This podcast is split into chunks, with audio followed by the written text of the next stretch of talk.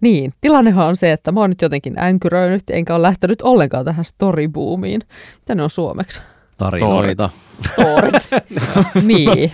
Minkä takia ihmiset julkaisee tällaisia storeja? Miksi kukaan haluaisi katsoa näitä? Mm. Mä en niin vaan jotenkin ymmärrä tätä formaattia. Call no niin. me old fashioned, mutta tällä mennään. Joten mitä sä oot nyt tekemässä? Minkä kynnyksen niin, olet ylittämässä? Nyt täällä komennettiin, että mun pitää tehdä nyt ensimmäinen story. Askelpalautin tekee muutosta ihmiskunnassa. Joo, mä ajattelin nyt jakaa täällä. Täällä on kuva mun ruusumaitopuurosta, mm. jota söin tänään aamulla. Eikö tää ole niinku sellainen asia, mitä sinne pitäisi laittaa? Kyllä. Mä oon kyllä itse asiassa jakanut se jo Instagramiin tänään niinku kuvana. Haittaaksi. Onko se etikettirike? En mä tiedä. Oh. Sieltä se tuli. No okei, okay, joo. Ensinnäkin siis tämä nyt ilmeisesti ei onnistu ilman, että mä oikeasti annan tällä luvan siihen mikrofoniin. Pakko se on sitten tehdä. Vie kaikki Instagram. Ole hyvä Facebook. Siitä hyvä monta.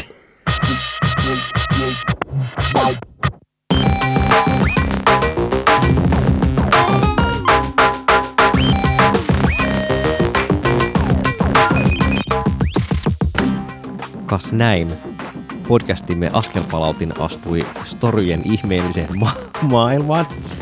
Mehän olemme ohjelma, joka törmäyttää yhteen tietokoneet ja toisaalta ihmiset ja sitten ihmetellään, mitä siitä seuraa.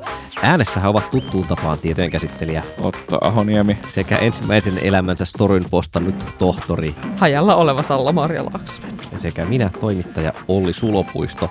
Ja siis jaksomme suuri teema on se, että olemme siirtymässä jossain määrin newsfeedien jälkeiseen maailmaan, mutta mistä se johtuu? Miksi se tapahtuu? Tapahtuuko se kaikkialla ja onko se kaikilla yhtä vaikeaa kuin Sallalla? Koska jos on, niin sille ei voi ehkä povata kauhean pitkää ikää. Tarpeeksi vanhan koulukunnan nörtit muistaa J V Z, J kaksi V Z, kuka täällä tietää, kuka on J W Z? Mm-mm. Ah, mä pääsen kerrankin. Ai, tarpeeksi vanha. Mitä pitää puhuttiin just niistä vanhuksista? No niin. Jamie Zawinski, no, joka on siis niin kuin alkuperäisiä noita Mozillan kehittäjiä. Ei sillä väliä, siis J V C:llä oli kuitenkin tämmöinen niin kuin ohjelmistolaki, joka aikanaan kuului muodossa, että jokainen ohjelmisto turpoaa niin pitkään, kunnes sillä pystyy lukemaan sähköpostia.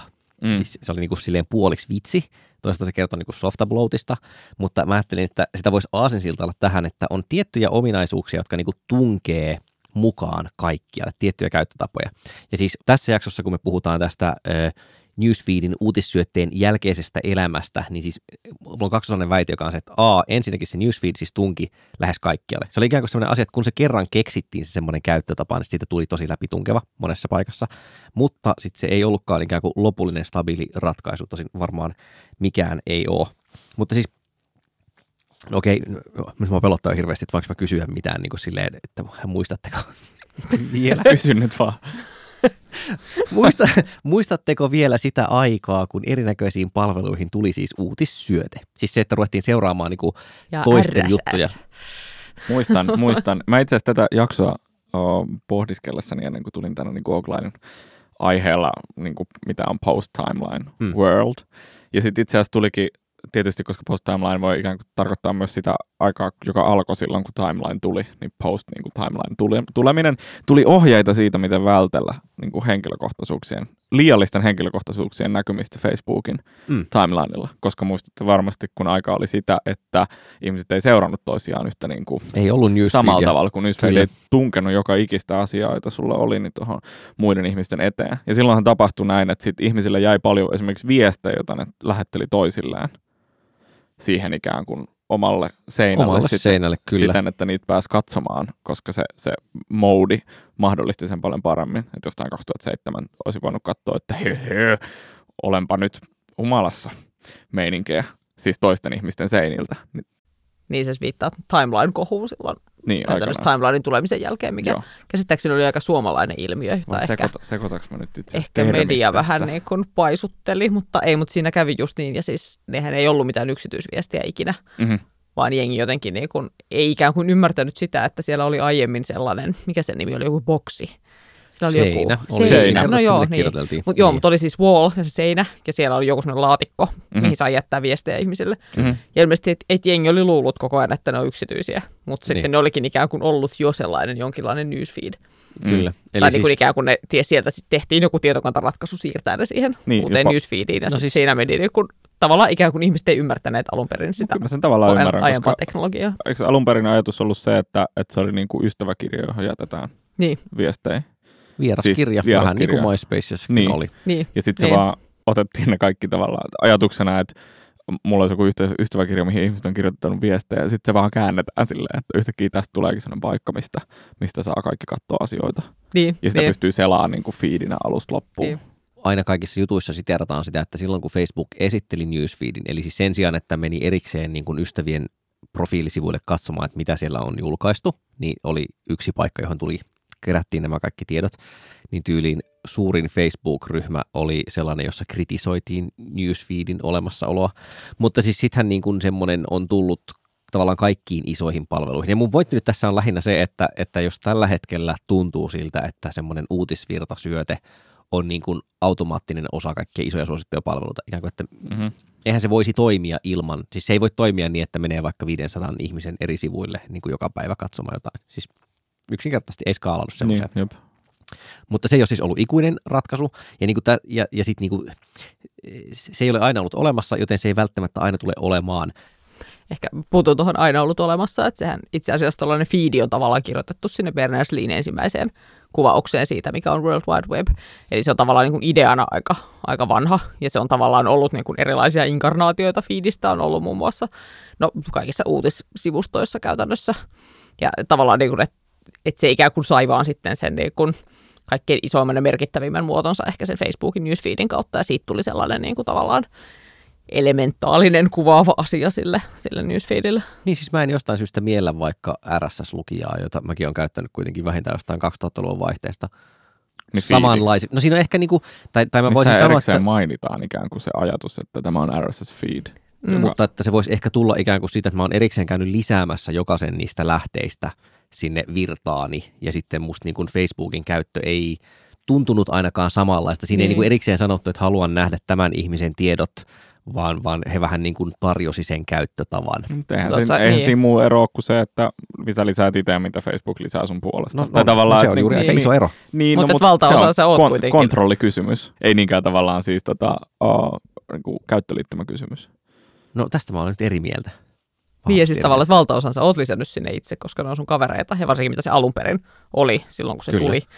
Ja sitten siellä on sivuja, joita sä seuraat. Ja okei, sitten siinä alkoi tulla mainoksia ja entistä enemmän mainoksia ja mm. sponsoroituja postauksia ja näin, mutta... Mutta Newsfeed Facebook-mielessähän nimenomaan siis kumpuaa siitä, tai se millainen se on nykyään. Eli se, että kun en, jos ensin on siis uutisvirta, johon kootaan kaikki, mitä siellä palvelussa muut julkaisee, tai kaikki asiat, mitä itse seuraat, ja se näytetään silleen tavallaan aika lajittelemattomana, että tässä on aika järjestyksessä kaikki. Niin kuin R S S-lukiosta valtaosa teki, toki siellä on niin kuin nykyään feedlissä ja muissa on jotain luokittelua, mutta edelleen ne on tavallaan sitä, että näytä minulle järjestyksessä kaikki, mitä on julkaistu. Ja sitten niin kuin Facebookilla ne huomasi, että okei, täällä on vaan yksinkertaisesti liikaa tavaraa. On niin kuin, että kukaan ihminen ei ehdi lukea kaikkea, mitä tänne on julkaistu. Tai siis ei kukaan ihminen, mutta niin kuin, että iso osa käyttäjistä ei pysty lukemaan kaikkea, mitä sinne on julkaistu, joten sitä feedia oli pakko lueta, ruveta järjestelemään jollain tavalla. Ja sitten niin kuin alkoi tämä edelleen ikuinen turhautumisen aihe. Oma varianttinen tällä hetkellä se, että kun avaan Facebookin, en enää tosin tota, siis erillisellä sovelluksella kännykässä, mutta viittaus aiempiin jaksoihin. Lakko on toiminut tosi hyvin. Kyllä, mutta siis pointti on siinä, että kun avaan sen tota, Chromessa siinä kännykällä, niin siihen latautuu se etusivu, mutta mä lähes refle- ja mä en nähdä, niin kuin, että mikä on ylin postaus. Ja sitten mä lähes refleksinomaisesti kuitenkin painan jo sitä notification-nappia, jolloin se vaihtaa sinne notifikaatiostriimiin. Ja sitten mä oon silleen, että no täällä ei ollut mitään kiinnostavaa, painanpa backia, että pääsin takaisin siihen uutissyötteeseen, niin sillä välin uutissyötehän latautuu jo uudestaan, joten mä en enää näe sitä siinä aikaisemmin ollutta postausta. Ja siis välillä käy nimenomaan niin, että kun mä oon painanut automaattisesti sitä notificationia, vaan se, että äh, olisi pitänytkin sittenkin lukea se newsfeedin ylin postaus, mutta mä en enää ikinä pääse kiinni siihen. Mm, toihan on tommonen Facebookin niin kuin Uh, käytön välttelemisen huonoin muoto. tai siis, että, että sä niin kuin luovut kaikista hyvistä ominaisuuksista sen appin poiston Kyllä. myötä, mutta silti käytät sitä. No, mut, on se no. ehkä, että kun se luo vähän kitkaa, niin saattaa se auttaa pikkasen, en mä tiedä, hankala sanoa. Onko auttanut? No mut, ei. Mutta tuo on myös joku niinku design feature tai joku niinku also known as moka, koska se tekee ihan samaa sekä tässä desktopilla että siellä kyllä, apissa. Että en tiedä, mitä ne on niinku mutta, mutta tästä nyt päästään no, siis jo. siihen, että et niinku nimenomaan näiden algoritmisesti järjesteltyjen newsfeedien, niin niistähän niinku lähinnä näkyy kitinää, mutta musta tuntuu, että ne on erinomainen äh, esimerkki sellaisesta ominaisuudesta, joka niin kuin kokonaisuutena ja keskiarvona lisää sen palvelun käyttöä. Mm. Ne ihmiset, jotka ei kiinnitä siihen huomiota, mutta jotka sen takia viettää siellä enemmän aikaa, ei ikinä valita eikä kiittele siitä. Ja sitten me nörtit, jotka niinku tavallaan ollaan totuttu siihen, että me voitaisiin sortata kaikki tietolähteemme itse ja priorisoida ja avainsanoittaa ja muuta, niin me ollaan silleen, että äh, miksi otit meiltä kontrollin pois käsistämme. Niin mä jotenkin ajattelen tuota vaikka siihen R S S-analogiaan, että et jos mä yrittäisin selittää muille ihmisille tai niin kuin saada muut ihmiset käyttämään vaikka uutisten lukua R S S-feedeissä samalla tavalla kuin minä. Mä luulen, että aika moni hajoaisi siihen. Ensinnäkin sen takia, että mulla on niitä niin vähän, että ne loppuu uh, kesken. Hmm. Tavallaan, että jos niitä olisi tosi paljon, niin silloin mua itseäni ärsyttäisi, mutta todennäköisesti joku toinen ihminen haluaisi, että siellä olisi aina lisää, että hän niin. ei tarvitse etsiä lisää. Se on virta, lisää. Johon voi dippailla vähän välillä. Nimenomaan, ja jos niitä taas olisi liikaa, niin sitten hänelle olisi siinä niin paljon hallintaa. Että on tavallaan järkevää, että siellä on joku asia tekemässä asiat hänen puolestaan, ja sen takia niin kuin, tämä toimii mulle näin, mutta toiselle ihmiselle niin todennäköisesti mä en saisi niin kuin, häntä käyttämään ilman jotain mm. algoritmia siellä taustalla. Ja tavallaan, niin kuin, että se on aiemmin ollut ehkä toimittaja, joka lajittelee sulle ne tietyt tärkeimmät uutiset, ja mm-hmm. ikään kuin se valta on nyt annettu sit algoritmille, niin, joka joskus toimii, joskus ei.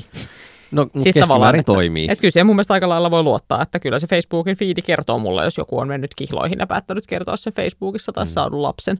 Mä en tiedä niin kuin mistä, että onko se vaan se reaktiot vai oikeasti se teema, minkä avulla sen siihen nostaa kärkeä. Varsin vähän niin sisältä kyllä, mutta siis niin. tossahan käy myös se, että kun tavallaan tottuu siihen, että mikä se normaalin toiminnan taso on, siis että, niin kuin, että yleensä kun syöte on algoritmisesti järjestelty, niin sitten siitä ymmärtää osan siitä toiminnasta ja sitten tavallaan siis turhautuu niihin asioihin, jotka ei, ei toimi. Siis niin kuin, tulee tietty baseline olettaa, että näin tämän asian pitää mennä mm-hmm. ja sitten siitä aika pienetkin poikkeamat on semmoiset, jotka ärsyttää, kun tavallaan aikaisemmin sen poikkeaman olisi itse asiassa pitänyt olla isompi, että se olisi ärsyttänyt. En tiedä, saako tästä selvää? Joo, kyllä.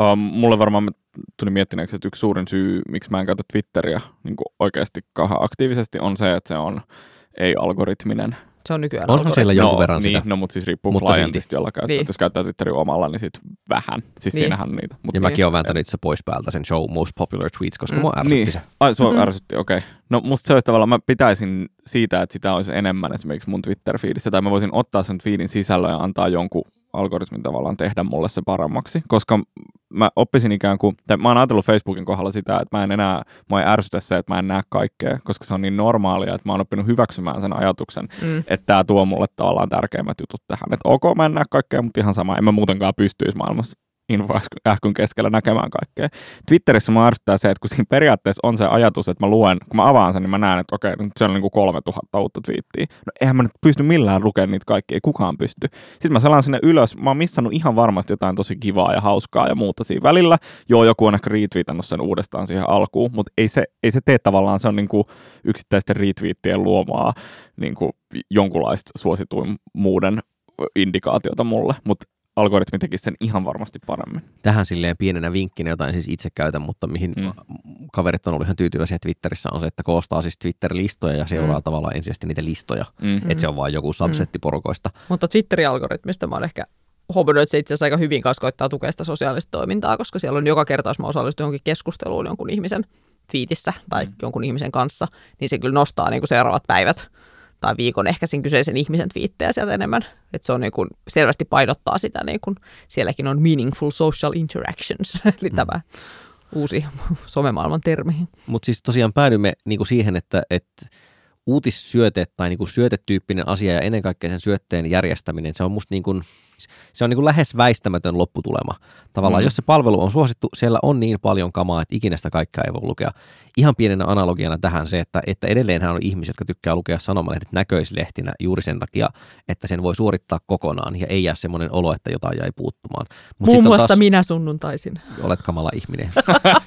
vähällä, vähällä saa tämän leiman. mutta, mutta sitten on myös, no kun se näköislehti on, lukisit edes sitten, niin ei sillä väliä, mutta tavallaan kun se toinen vaihtoehto on nimenomaan se uutis, niin hyvin kirjaimellisesti uutisvirta siellä, joka on silleen, että koko ajan tulee uutta, ikinä et voi lukea kaikkea, eikä ole niin kuin tarkoituskaan lukea kaikkea. Sitten se varmaan riippuu just vähän ihmisten tilanteesta, että onko se niin kuin ahdistavaa vai nautinnollista. No mutta anyway, siis pointti on siinä, että on niinku semmoisia voimia, jotka tavallaan nettipalvelusta ja jopa käyttötavasta riippumatta hyvin paljon johtaa siihen, että meille tulee, monen pakkaan tulee syöte ja se järjestellään.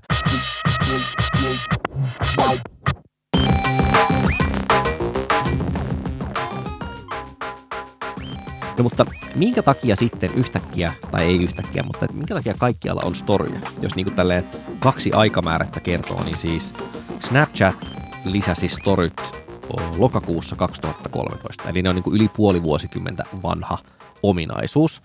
Ja sitten Instagram kopioi ne elokuussa kuusitoista, eli noin kolme vuotta sen jälkeen, kun Snapchat oli tehnyt ne. Ja silloinhan se meni niinku niin, että... Eikö se ollut vasta kaksituhattaseitsemäntoista? Se rollaus, siis sillä, että se tuli niinku isolle massalle.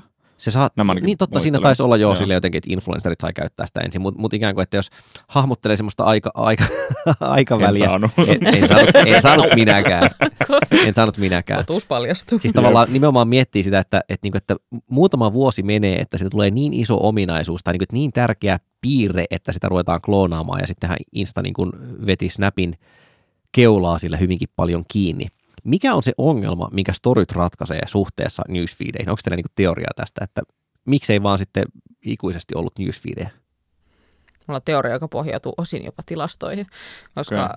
Facebook esimerkiksi julkaisi aikanaan siellä niiden julkisissa statistiikoissa sellaista, että montako postausta tulee päivässä tyyppistä tilastoa. Ja siellä jossain vaiheessa niin kun mikähän, tämä nyt saattoi olla joku ehkä kaksituhattaviisitoista, ihan hatusta heitetty vuosi, mutta siellä alkoi näkyä selvää laskua siinä määrässä. Mikä ehkä niin kuin näkyy myös julkisissa keskusteluissa, ikään kuin, että ihmiset alkoi tulla jotenkin tietoisemmaksi siitä, että tämä onkin ehkä julkista ja en tiedä, haluanko sittenkään jakaa elämääni ja onko tämä nyt ok, niin kun laittaa näitä tänne ikään kuin julkiseen feediin. Eli niin kuin mun käsitys on se, että palvelut ja varsinkin niin kuin Facebook on ikään kuin taistellut sen kanssa, että ihmiset ei haluakaan enää julkaista eikä tehdä sitä, mikä on se, se pääpointti, mikä on niin kuin koko sen palvelun businesslogiikan mukaista. Jolloin piti keksiä joku uusi tapa, jolla houkutellaan ihmiset kertomaan arjestaan. Kyllä, ja nehän kokeili niin kuin hmm. jo aikaa sitten, siis tavallaan jos miettii Google Plussaa, niin silloin kun se lanseerattiin, hmm. niin yksin pointti oli tarkemmat yksityisyyskontrollit. Ja Facebookissakin on niin kuin pitkään ollut se, että voit jotenkin rajoittaa, että, että meneekö nämä ystäville vai rajoitetulle ryhmälle ja muuta. Mutta niin kuin selvästikään tavallaan silti newsfeedin kontrollointi tuolla tavalla ei ollut tarpeeksi. Niin, että piti olla joku muu tapa. Mä en tiedä, onko se vaan niin puhtaasti tavallaan käyttäjäpsykologiaa, että on niin helpompi mieltää, että kun tämä näyttää erilaiselta tämä toiminto, niin sitten niin tavallaan tämä on se paikka, missä kerran näitä arkisia juttuja. Niin. Mutta siis mä ostan tontterinan ihan täysin. Mm. M- mulla on myös, tää on vaikea heittää teorioita sen jälkeen, kun toisella on ollut tilastoja taustalla, mutta sovitaan, että mun teorian N on yksi ja sen vastaaja on Otto Ahoniemi. Siis, siis tilasto, joka katosi, koska Facebook lakkasi julkaisemasta sitä Totta. Sen jälkeen, kun se alkoi laskea. Totta, itsekin olen tehnyt itseni kanssa kyselytutkimusta. Niin. Ja...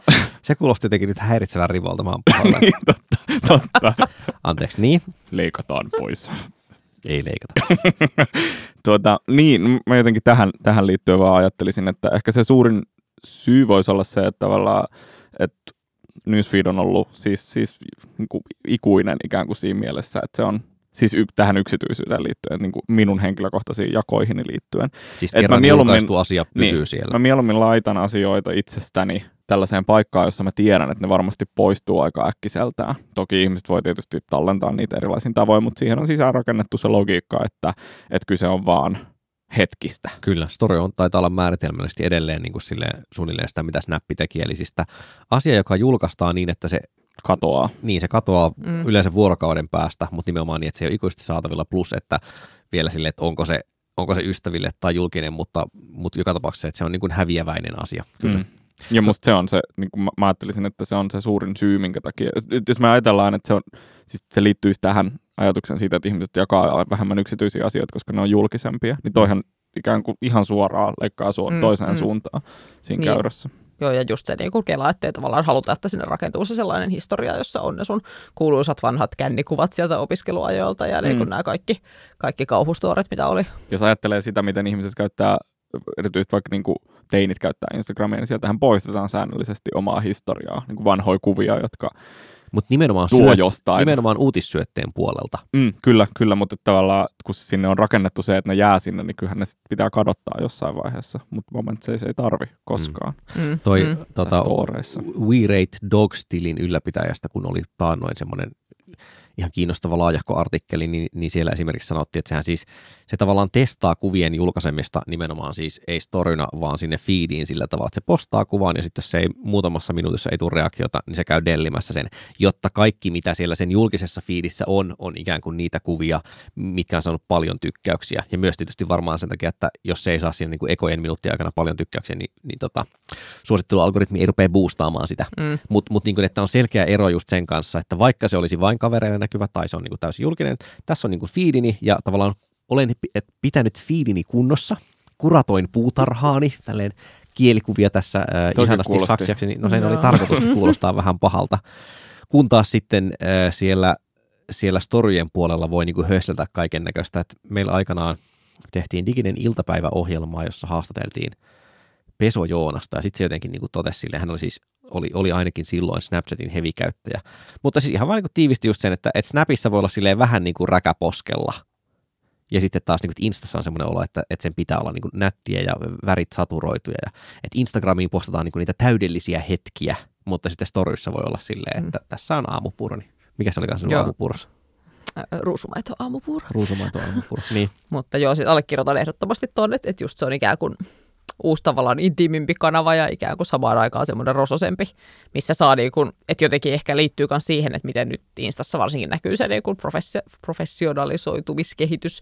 Eli ikään kuin just se, että sen pitää olla aika liipattua ja siellä on paljon ammattimaisia sisällöntuottajia ja niin kuin pitäisi olla tyylijärkkärillä otetut ne kuvat, jos lähtee vertaamaan sitä, sitä pääskeneä. Niin tämä onkin yhtäkkiä se, missä se vanha kunnon snapshot on taas ok ja missä voi vähän niin kuin rellestää ja, ja mikä on enemmän hetkessä ja niin kuin näin. Eugene Weillä oli semmoinen tosi pitkä postaus, josta mä ajattelin, että me toivottavasti voidaan joskus puhua, niin kuin pureskella sen blogipostauksia vaikka kokonaisten jaksojen verran, mutta siis ää, sillä oli niin kuin, että jos ajattelee sosiaalisen median palveluita statuskilpailun kannalta, niin se voi olla ihan niin kuin kiinnostava näkökulma. Ja sitten se totesi siis siitä, että yksi piirre, mikä siitä seuraa, siis statuskilpailu nyt voi olla vaikkapa se ihan siis yksinkertaisesti, että mikä on se mekanismi, millä niin kuin mitataan suosiota ja miten se näkyy muille käyttäjille ja miten siinä voi olla siis hyvä. Mm. Että et niinku vaikka nyt nimenomaan laikit Instassa, koska ne on julkisia. Niin se oli silleen, että syntyy myös toisaalta voimakas paine olla postaamatta sinne niinku julkisen feedin puolelle mitään, mikä ei menesty siinä statuskilpailussa. Mm. Näinpä. Että se on sitten semmoinen, mikä voidaan laittaa sinne storyyn, koska siellä on kuitenkin niin kuin, ensinnäkin tulee kaikkea tämmöistä niin kuin etikettiä, implisiittistä tai eksplisiittistä, että on niin kuin epäsiistiä, jos postaa liian usein tai postaa liian huonoja kuvia sinne feediin. Mm. Mutta storien puolellahan sitä ei ole, tai siis siellä on ainakin niin kuin paljon enemmän vapausasteita. Mutta tästä itse asiassa äh, kiinnostava kysymys sitten tulevaisuudessa joskus, kun nyt Instagram on jo kokeillut sitä, että poistetaan laikkien näkyminen, ja mikä varmasti kohta jossain vaiheessa tulee tapahtumaankin. Mm. Uskaltaisin, että ni- niillä on aika kova paine tehdä. Twitterillä on jotain vähän samantapaisia testejä. Jep, niin mitä t- tapahtuu tällä mitään? Tavallaan mm. se, että ne poistuu, niin muuttaako se sitä, että onko ihmiset ihan tottuneita siihen tota, uh, newsfeedin tapaan tai feedin tapaan tehdä asioita, tai siihen, että mikä on se paikka ja mikä on storien, storeihin tulevien asioiden niin kuin muoto. Vai niin. Palaako jotkut postaamaan vähän henkilökohtaisempaa tavaraa vaikka Instagramin feediin? Mm. Saa nähdä siinä tuleville kuuntelijoille mm. muutamien vuosien päästä tutkimusasetelmia. Sitähän ne nimenomaan ajaa takaa, että Twitterillä on nyt sellainen Twitter-tyyppinen mm. kokeilusovellus, jossa ne muun muassa testaa niin kuin erilaista striadaamista ja muuta.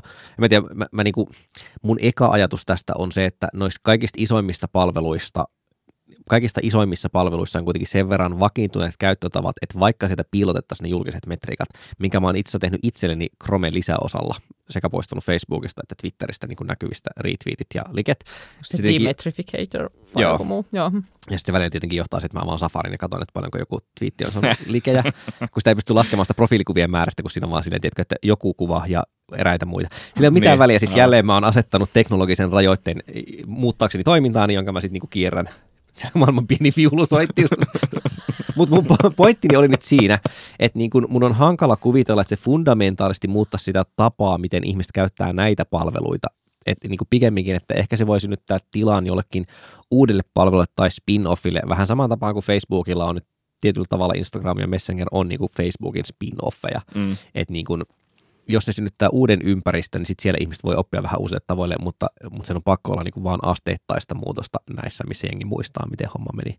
Et en mä usko, että se pystyy niinku tavallaan kääntämään mm. sitä suuntaa ihan hirvittävän mm. paljon. Uusi paikka, jossa vaaditaan like takaisin. Niin. Halutaan niin, sosiaalista statusta. Niin no ja siis sitten tavallaan po- tuollainen statuksen haluaminen nyt ikään kuin ei ole mikään sosiaalisen median ilmiö, vaan ihan niin kuin yleisinhimillinen, että kyllähän me samoista haetaan jollakin hienolla paidalla ja siistillä pyörällä ja autolla ja niin kuin whatever tavalla arjessakin, että eihän se tarvi mihinkään poistua. Ja tämä on juuri se, se Wei itse sanoi Peter Kraftin podcastissa, jota kuuntelin tänä aamuna, että, että tota, ne, ne puhuu niin kuin sitä, että aina ärsyttänyt se, kun Skifissä on semmoinen, että ihmisillä on niinku identtiset vaatteet, että kun missään muualla paitsi vankilassa ei tapahdu semmoista, ja sitten vankilassakin on semmoista, että jengi rupeaa niinku keksimään, että miten mä modifioin tämän mm. muuten samanlaisen vaatteeni, koska ihmiset on kuitenkin tosi statustietoisia. Toivottavasti sä olet parhaillaan itsestäsi kuvaa. Ei, kun että mulla on kymmenen ihmistä on kattonut mun storin jo. Mahtavaa. Heti sieltä wow. storin puolelta heti löytyy se metriikka, joka aiheuttaa koukuttamista. Kyllä. Eli just tämä kysymys, että meinaako ne poistaa ne liikeet myös täältä. Ja niin se, että näet ne ihmiset, jotka en on nähneet. En mennä katsomaan, paljon mä oon saanut. Toi view count on jotenkin ihanampi mittari, että pelkästään, että ihmisen ei tarvitse reagoida siihen mitään, silti se tuntuu palkitsevalta. Ne ei arvota sitä mitenkään muuten kuin sillä, että ne avaa sen. Ja sitten itse asiassa niin. yksi arvotuksen mittari on tietysti se, mitä katson välillä. Tai en haluaisi tietenkään myöntää, mutta koska kaikki tekevät niin. varmasti niin. Että jos sulla on monen storin siis pätkä, ja. niin sitten että kuinka moni katsoo niin jatkostorit. Että ihmiset ei ole vaan tullut siihen algoritmin mm. myötä siihen kohtaan. Ja sitten lähtenyt seuraavan, on oikeasti katsonut kaikki storit läpi. Se on eri asia ja sitä katson välillä. kyllä, kyllä se näin Mutta se on tavallaan sen, niin kuin musta se ehkä laikin analogia, mm. niin kuin lähimmäs sitä, kyllä. mihin päästään. Mutta siis yeah. näinhän se juuri menee, että ei niin kuin siitä suosion tavoittelusta tosiaan päästä se, mihinkään. Ei, ei, se ei ole teknologisesti ratkaistavissa. Mun mielestä mahtavin juttu, jonka uh, storit ja erityisesti Instagramin storit on tuonut on tämmöiset röyröi-profiilit, joita monella kaverilla on. Siis jotka on niinku yksityisiä profiileja, missä ei ole käytännössä yhtään kuvia, mutta mihin kaverit postaa siis kaikkein, niinku, tiedättekö, en. Röisi, röisintä tavaraa, mitä voi tehdä. Eli siis, siis kaikenlaista. Puhutteko alkoholin niin, käytöstä, herra opiskelija? Puhumme juuri siitä. Niin, tämä taisi joku uusi sana. kahdeksankymmentäluvulla puhuimme röpöttelystä, pahkasia kannustaminen. No, että ehkä niin kuin foneettinen yhtenäisyys on olemassa. Sarjaa. Rö, röi, röi. Jodel, jodel-sanastoa. Oi hyvänen aika sentään. Röi ja rää ja muut vastaavat. No niin. Niin, mutta tämmöistä siis sisältöä, mitä ei pysty mihinkään muualle laittamaan. Niin sitten laitetaan storyin yksityiseen hmm. profiiliin, jota seuraava on tietty kaveriporukka. Se on musta mahtava ilmiö. Nyt mä aion tehdä sellaisen epämukavan tempun, että mä vähän pakotan teidät vielä ennustamaan tai visioimaan. Siis nimittäin, että jos lähdetään tästä, että okei, siis ensin tuli newsfeed, sitten tuli algoritmisesti järjestelty newsfeed, sitten tuli storyt, niin voineen niin kuin ajatella, että varmaankaan storyt ei ole ikuinen toimintatapa, mutta mikä on niin kuin storymaisen julkaisemisen ja lukemisen heikkous? Eli mikä on tavallaan se asia, mikä voisi synnyttää paineen, että pitää sitten keksiä joku muu tapa jaella ja julkaista ja seurata. Mitähän tähän uskaltaisi veikata? Voiko siitä, siitä tota, niin kuin satunnaisuudesta, tai siis siitä, anteeksi, ei satunnaisuudesta, voiko siitä hetkellisyydestä tulla sen heikkous? Vai ollaanko me vaan sellaisia ihmisiä, että me ei jaeta julkisesti niin kuin semmoista tarpeeksi uh, henkilökohtaista sisältöä, jota noin palvelut haluaisi meidän jakavan. Paitsi jos on röyröi-tilanne päällä. Ei tiedä, mitä tekee. Niin, totta. Musta tuntuu, että ainakin siis ammattimaiset julkaisijat, kuuluisat influencerit aika paljonkin käyttää myös storeja. Ikään kuin just sellaisena, että se on vähän niin kuin, koska he koko ajan kilpailee myös paitsi statuksesta, myös ikään kuin autenttisuudesta. Ja se on ikään kuin kanava, joka tarjoaa heille sen mahdollisuuden ikään kuin tarjota sellainen muka vielä intiimimpi suhde siihen, siihen niin kuin vastaanottajaan. Ja mä tietysti, että se on varmaan osa sitä psykologista viehätystä, mikä siitä jotenkin on. Mikä niin kuin tavallaan tunnistaa nyt ne muutamat kerrat, kun on oikeasti jonkun storin käynyt lukemassa tai katsomassa sieltä, niin, niin tavallaan, että, että kyllä siitä tulee enemmän silleen, ahaa, no tällainen sun päivä oli. Mm. Ja että sehän on ikään kuin just, no mä luulen, että se on kyllä nyt eniten vaan niin kuin ikään kuin sataa noiden alustayritysten pussiin, koska toi on just se, mitä ne haluaisi ihmisten tekevän. Mm. Mä mietin sitä, että, että onko se niin kuin se, että storia on helppo postata, niin sitten tietyllä tavalla en tuhon siemen kuulostaa ihan liioittelulta, mutta mä tarkoitan sitä, että eikö se nyt pohjimmiltaan luo saman tilanteen, mitä varten sitten se newsfeedin sorttaaminen syntyi. Kyllähän, niin kun... kyllähän niitäkin sortataan tällä hetkellä. Sortataanko? No kyllähän eihän nyt tule sulle. Niin siis aivan, että niin. et, et kenen storyt niin. näytetään ekana, totta. Aha, mut, niin, no, mutta, ei sisällöllisesti. Niin, niin mutta niin storien sisällä. Mutta pointti on nyt edelleen vaan siinä, että mä näen suht usein Instagramissa, ja, ja mä oon siis todella laiska Instagram-käyttäjä, mutta mä niin näen sillä sen ilmoituksen siinä pääsivulla, että olet nyt lukenut kaiken. Mutta niin kuin, että mä saan helposti tällä hetkelläkin jo menemään varmaan storyihin enemmän aikaa kuin, kuin niiden tota, kuvien seuraamiseen. Niin eikö se nyt niinku johda vaan sitten jossain vaiheessa niitä storyja on niin paljon, että et niinku tulee, tulee, niin, ja tulee se olo, että, että niitä on liikaa. Niin kuin sä sanoit aiemmin siitä fiiliksestä. Mm. Ja sitten mikä siinä on se ratkaisu? Se ratkaisu on joko se, että koska mua turhauttaa se palvelu, niin mä käytän sitä vähemmän. Tai sitten niin kuin siellä piilaksossa taas ylipalkattu softa-inssi miettii, että ja Exceliä optimoiva tota M B A siinä vieressä miettii tapoja, että jolla tätä storya voisi niin kuin jotenkin, en mä tiedä, onko se sitten just vaan ranking-algoritmia tai muuta. Niin, tai sitten tulee joku muu. Niin. Uusi. Mutta ikään kuin, että, että se suosio ei voi paisua ikuiseksi, koska meidän niihin niin kuin seuraamiseen käytettävä aika ei kasva. Että et siinä on niin kuin pakostakin ristiriita. Ja mm. nyt, nyt tavallaan siis, mä vertaan tätä siihen, että mä esitän taas tyhmän analogian, mä oon pahoillani, mutta että Snapchat mainosti pari vuotta sitten, että niillä on niin kuin todella hyvin toimivaa ö, mainontaa siellä mediapartnereilla. Silloin kun Snapchat oli sellainen, että siellä oli mukana nyt yli kaksikymmentä eri julkaisijaa, jotka julkaisi videoita. Et kun kaikki muut oli tavallaan yksityiskäyttäjistä, siellä oli ihan muutama mediapartneri, niin mä olin silleen, että no jumalauta, että jos teillä on niin kuin satoja miljoonia käyttäjiä ja kaksikymmentä niin kuin sisällöntuottajaa siellä, niin se ei varmaan mikään ihme, että ne kaksikymmentä sisällöntuottajaa saa aika hyvin huomiota. Mutta jos se olisi Facebook-tilanteessa, jossa kuka tahansa voi julkaista sinne jotain, niin silloin tarjontaa tulee enemmän, jolloin niin kuin jokaiselle yksittäiselle julkaisijalle menevä huomio pakostakin vähenee. Ja siis en mä ymmärrä, miksi se storit voisi niin kuin välttää tämän saman epäsuhdan jossain vaiheessa. Niin. Kyllä mä ostan teoriaa. Siis jotain tapahtuu, jotain sorttaamista tapahtuu, varsinkin kun äh, algoritmit kehittyy ja esimerkiksi kuvan ja puheen tunnistus kehittyy entisestään. Niin pystytään tekemään paljon parempaa semmoista, että, että mitä ihmiselle näytetään, no sitä mitä hän haluaa nähdä, ei välttämättä sitä ihmistä, mutta sisällöllisesti mitä hän haluaa nähdä, mutta ja saa nähdä mikä mitä... on sitten niinku toinen muoto, joka toho... tuli storyn jälkeen. Tuohon liittyen mitä ei halua nähdä ja mikä itse asiassa... Jälleen mä purnaan tästä alustojen vallasta, mutta siis mua myös ärsyttää usein storeissa se, että, että mä voin katsoa niistä yhden tai kaksi, ja sen jälkeen mulle tulee joku mainosvideo. Ja mä yleensä lopetan siinä vaiheessa, ja mä en ikinä katso niitä pidemmälle, koska mä en jaksa katsoa sitä mainosta loppuun. Ja ikään kuin, niin kuin feedissä sun on paljon helpompi mennä ohi siitä mainoksesta, mutta tossa sut vähän niin kuin pakotetaan.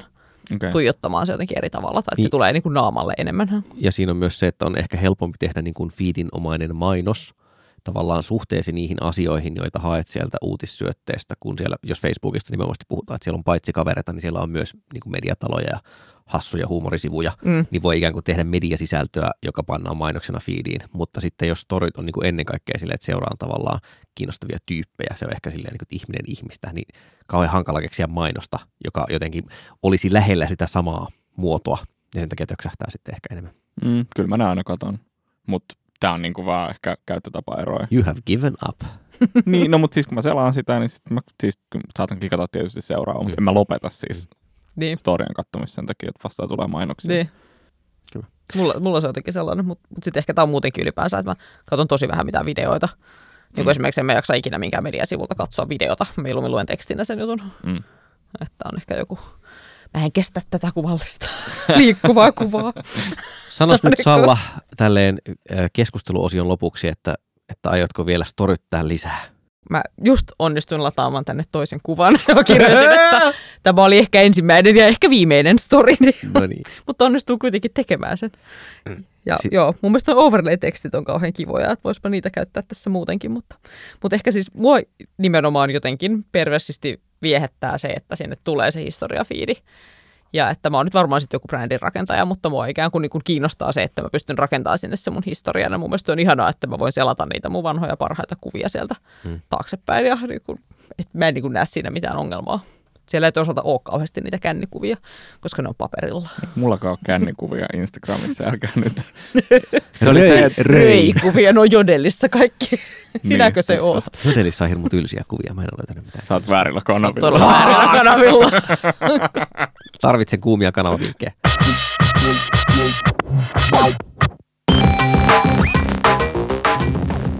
Hyvä. Askelpalautin kompressoi itsensä pieneen tilaan aina näin ohjelman lopuksi, ja tällä kertaa olemme hieman pyöritelleet rooleja, mutta silti luvassa on samaa hyvää laatusisältöä. Otto nimittäin aikoo suositella, tai joo, valittaa ja suositella. Kolme. Laatusisältö. Kyllä, piste, teksti. Kyllä. Itse asiassa ensimmäinen laatuvalitukseni koskee kuvavarmenteita. Kuvavarmenteet, eli CapChat, ärsytteleepi.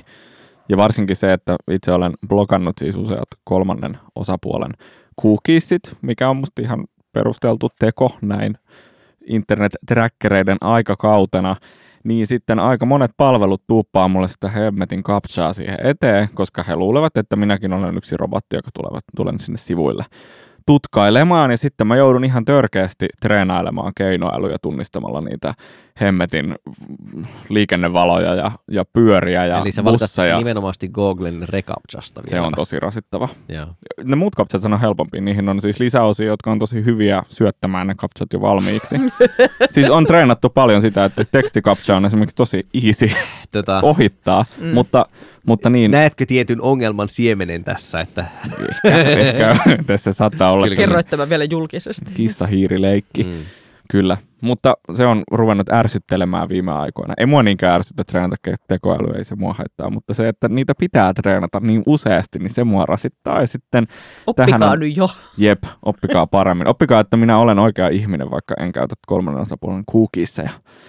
Tähän on onneksi ratkaisu, joka tosin nyt tällä hetkellä toimii vain yhdellä palveluntarjoajalla. Eli jos sivusto käyttää Cloudflare-nimisen palvelutarjoajan captchaa, niin tarjotaan tämmöistä Privacy Pass-lisäosaa, jolle siis voidaan ajatella tällä, että syöttämällä kerran captchan, niin ostat ikään kuin itsellesi kolmekymmentä kappaletta captcha-täyttömahdollisuuksia. Seuraavan kerran, kun törmäät saman palvelutarjoajan kuvavarmenteeseen captchaan jollain sivulla, niin se syöttää automaattisesti ne, eikä tarvitse klikata yhtään polkupyörän kuvaa. Se on parantanut mun elämänlaatua viime aikoina huomattavasti.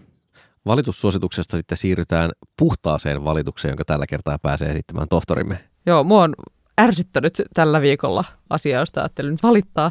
Tämä on oikeastaan vanha valitus ja vanha asia, mutta se, että sanaa trolli käytetään ihan väärin. Mä uskon, että moni vanha internet-aktiivi jakaa tämän, tämän saman rutinan kanssa. Niin että, Somebody is wrong on the internet. Joo, kyllä. Nyt siellä on aika moni väärässä mukaan lukien about kaikki media.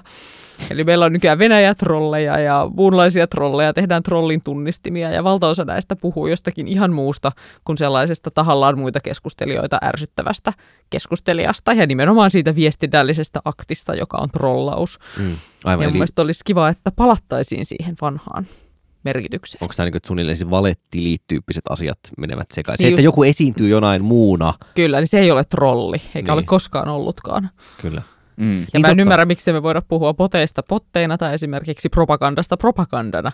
Jostakin syystä se on niin kuin sana, jota jotenkin vältellään kauheasti. Niin totta, hauskaa, että ikään kuin se, ja se ehkä hajottaa vähän sitä merkitystä sieltä niin takaa. Kyllä. En tiedä, mä oon kyllä, voi olla tavan mun itse keksimä, mutta mä oon ehkä oppinut trollisanan nimenomaan viittaavan tollaisiin. Ja sitten, katsokaa, se leviää, se leviää! Sitten, sitten kun puhutaan tyypeistä, jotka... jotka tota, tuolla tavalla häiritsevät tai provosoivat tahallaan internetissä, he rölläävät. No rölläähän ne. Niin, niin. Sitähän se trolli tekee. Niin, niin mutta, mutta, mutta se Venäjä-trolli tekee jotain ihan muuta. Niin, mutta... Tai okei, siinä on tavallaan samoja kaikuja, mutta... Mulla niissä niis on ehkä vähän, niin, ne on lähtenyt erkanemaan. Ilmeisesti teille ne on sama asia. Mutta tämä voi olla siis vaan minä, eikä tämä oikeasti edusta mitään. Siis trolli ja Venäjä-trolli on lähtenyt erkanemaan? Eiku trolli ja rölli on tavallaan niin kuin eri Aa. asia. Nyt setä ei. se, setä huokaa. Mä käyn tuolla Jodelissa. Kysymässä. Voi olla, että mä olen vaan väärässä. Mä aion suositella, nyt sitten lopuksi mä aion suositella asiaa, joka on kieltämättä nostalginen, mutta se on toisaalta myös fyysinen. Sain nimittäin tässä aivan äskettäin Ultimate kuusikymmentäneljä laitteen postissa. Uh. Ja hän postasi siitä Instagram Stories. Kyllä, kyllä. Juuri sen takia, minä en nähnyt sitä. Se oli huono kuva, niin sen takia mä laitoin sen sinne. Ja se oli tarkoituskin olla vähän mysteerikuva, myönnettäkö, että se olisi ollut niin kuin silleen, mikä se on se vague booking-tyyppistä toimintaa, jos mä olisin laittanut sen tota, niin, niin kuin feedin puolelle. Mutta sitten tässä oli semmoinen tietää tietää. Tavallaan, että ei ole painetta ymmärtää, mitä tässä kuvassa on. Ultimate kuusikymmentäneljä on siis Commodore kuusikymmentäneljä F P G A-klooni, eli siis fully programmable Logic Gate Array. Mutta siis siinä on hienoa siis, että se on siis emolevy, jossa on liittimet ja muut, ja se voi siis laittaa alkuperäisen kuusilosen kotelon sisälle, niin että kaikki liittimetkin tulee oikeaan paikkaan. Eli mä avasin sen vanhan laitteen, otin sieltä sen kuusilosen pois ja pistin sinne sen piirilevyn paikalle, mm. niin kuin tyyliin, että siinä on nyt H D M I-ulostulo, mitä tietenkään mun sinänsä, mulla on siis tuoreemman sukupolven kuusikymmentäneljä, mutta se on kuitenkin vuodelta kahdeksankymmentäkahdeksan niin kuin siinä tota, leimojen perusteella, niin että sitä ei saa kytkettyä mihinkään telkkariin, mikä mulla nykyään on, ja sitten nyt siihen saa niin kuin U S B-tikulla laitettua levyimaget ja kaikkea tämmöistä. Mutta siis mä, se, se, miksi mä suosittelen sitä, se on semmoisen, tota, oliko se nyt hollantilaisen, siis Gideon harrastajan tekemään. Gideon's Logic on se firma. Se on niin kuin ilmeisesti tämmöinen yhden miehen paja, se on tehnyt muutakin tuommoista. Mutta siis se varsinainen suositus liittyy siihen, että kun mä oon tässä välissä kuitenkin pelannut emulaattorilla niitä samoja kuusenouspelejä, mitä mä oon pelannut pienenä, niin se hämmentävää, miten paljon niin kuin se kosketus ja taktiilius, ja siis se, että mä näpyttelin sen saman komennon, siitä tuli se nöpöttely, ja että mä käytin niin kuin tavallaan moderniin peliohjelmen sijaan, mä ostin siis Huutonetista vanhan joikkarin. Siis kaikki se pieni asia toi ihan hitosti siihen lisää. Se oikeasti niin kuin se ero siinä fyysisyydessä oli hämmentävä, tai se vaikutus oli niin, niin käsittämättömän suuri. Mä itsekin ihmettelin, että miten tämä olikin näin siistiä. Ja sulle tuli tämmöinen materiaalisuuden kaipuu ja nostalgia. Kyllä, kyllä siinä siis nyt oli ihan selvästi tota, fyysisen esineen aura. Siis se on tuolla jossain taidetutkimuksen puolella. Joku näistä ranskalaistahan sen on keksinyt, että minkä takia niin jollain esineellä voi olla mukaan jotain uniikkia ikään kuin tietyllä tavalla ei-fyysiseen olemukseensa liittyviä asioita, että kyllä se menee siihen auraan. Vaikka tästä päästään nyt just tämmöiseen mahtavaan niin kuin pienissä kaljoissa lukiofilosofin kysymykseen, että onko se enää se sama tietokone, koska siis siellähän on eri rauta sisällä, ja se, se siis matkii, se on tietyllä tavalla se on emulointia, mutta se on vähän erilaista emulointia kuin softa-emulointi, mutta kuitenkin siis Ultimate kuusikymmentäneljä, ihana vielä tänään. Se oli Askelpalautin. Kiitos hirvittävästi kuulija. Me lähdemme nyt taukoilemaan, eli pannamme itsemme suspendiin, tai siis tämähän tapahtuisi esimerkiksi mun Ultimate kuusikymmentäneljä, niin että pitää painaa niin kuin lyhyen aikaa po- multipower-buttonista restorea, niin sitten se menee tuota freeze-moodiin. Mä aion mennä itse hibernation modeen. No niin, kyllä. Sijaan. Summer sleep. Kyllä.